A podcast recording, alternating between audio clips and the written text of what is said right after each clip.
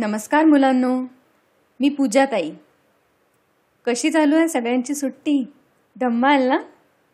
सुट्टीत आपण काहीतरी नवीन शिकायचा प्रयत्न करतो ना सगळे? एखादा खेळ गाणं छानशी डिश किंवा एखाद्या आपल्या आवडत्या इतिहासातल्या खूप महान लोकांविषयी जाणून घेणं. याने आपण खूप छान माणूस बनतो.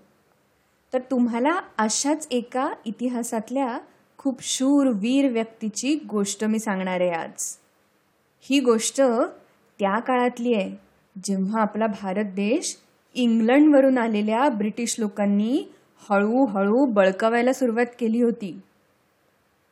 आपल्याकडे असलेल्या छोट्या छोट्या राज्यांचे किंवा संस्थानांचे जे राजा होते त्यांना हे ब्रिटिश आपलं राज्य चालवू तर द्यायचे.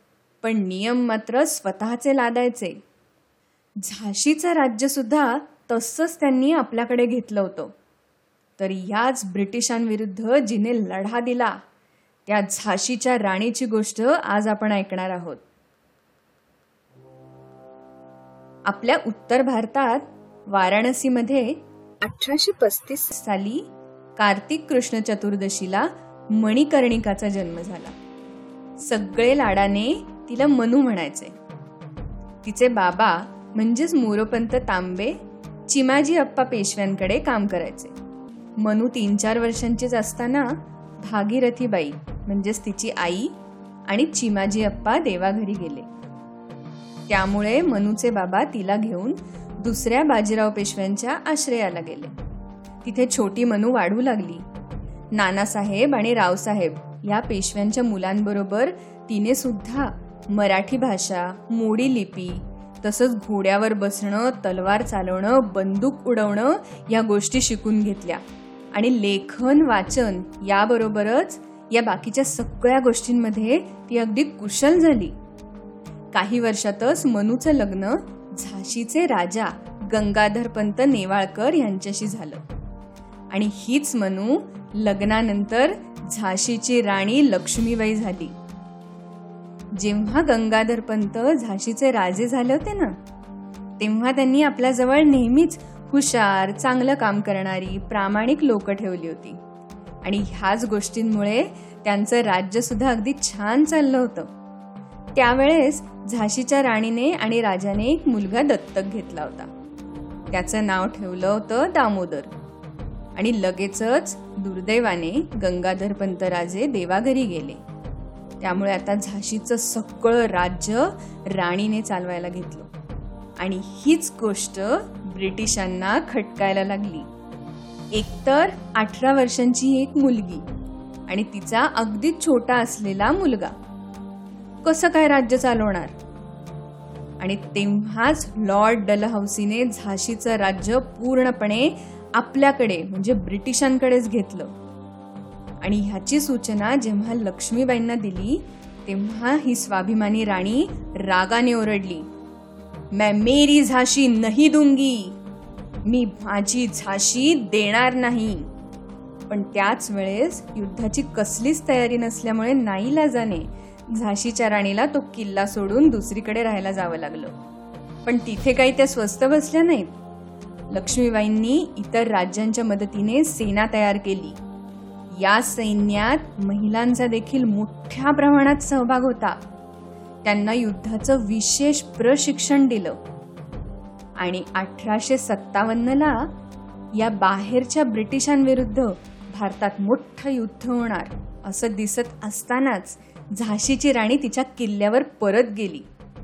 आणि ब्रिटिशांनी सुद्धा एकूण सगळ्या लोकांचा राग बघितला आणि लक्ष्मीबाईंना त्यांचं राज्य परत दिलं.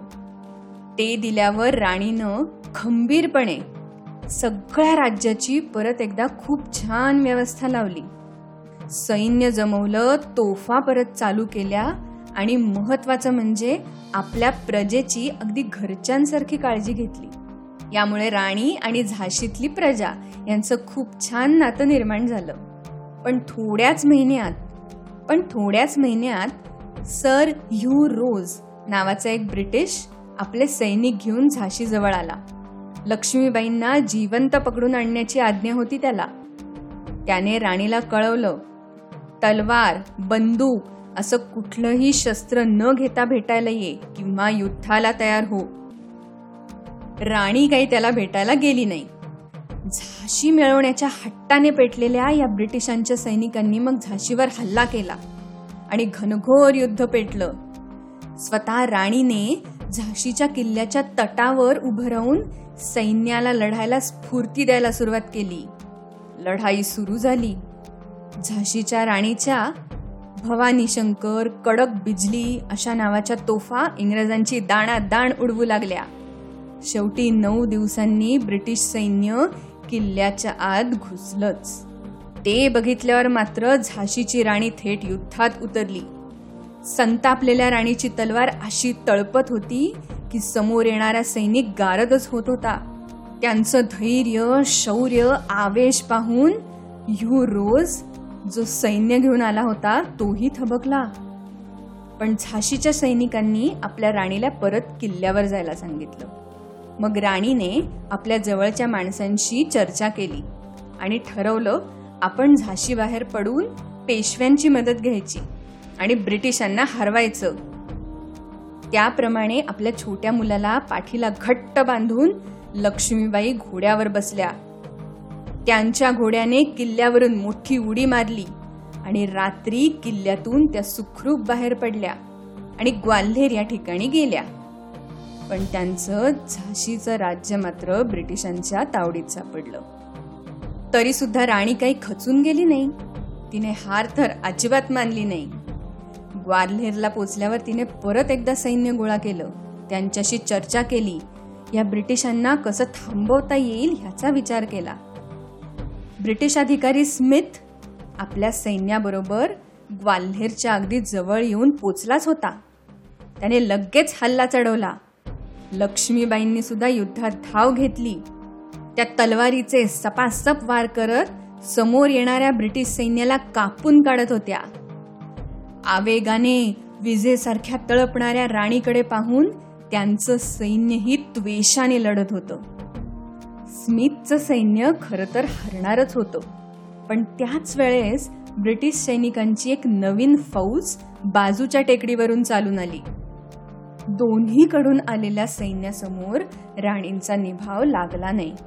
हे बघून आपल्या काही सैनिकांबरोबर त्या बाहेर पडल्या. थोडं पुढे जाताच एका ओढ्यापाशी त्यांचा घोडा थांबला. हा काही त्यांचा नेहमीचा घोडा नव्हता.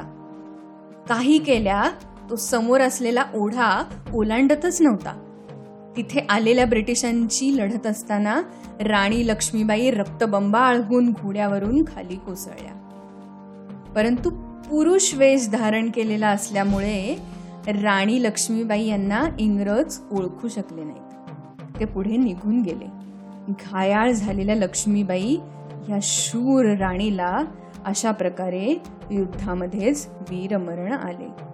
अशा वीरांगना झाशीच्या राणी लक्ष्मीबाई यांच्या चरणी आमचे शतशः प्रणाम. ज्येष्ठ कवी भारा तांबे लक्ष्मीबाई यांच्याबद्दल काय म्हणतात ऐका. कडकडा कडाडे बिजली इंग्रजी लष्करे थिजली मग कीर्ती रूपती उरली. ती हिंद भूमीच्या पराक्रमाची इतिश्रीच झाली. ती पराक्रमाची ज्योत मावळे इथे झाशीवाली. मुलांनो तुम्हाला आजची गोष्ट आवडली का? आम्हाला नक्की कळवा. अशा गोष्टी तुम्हाला अजून ऐकायला आवडतील का? ते पण आम्हाला सांगा. टाटा.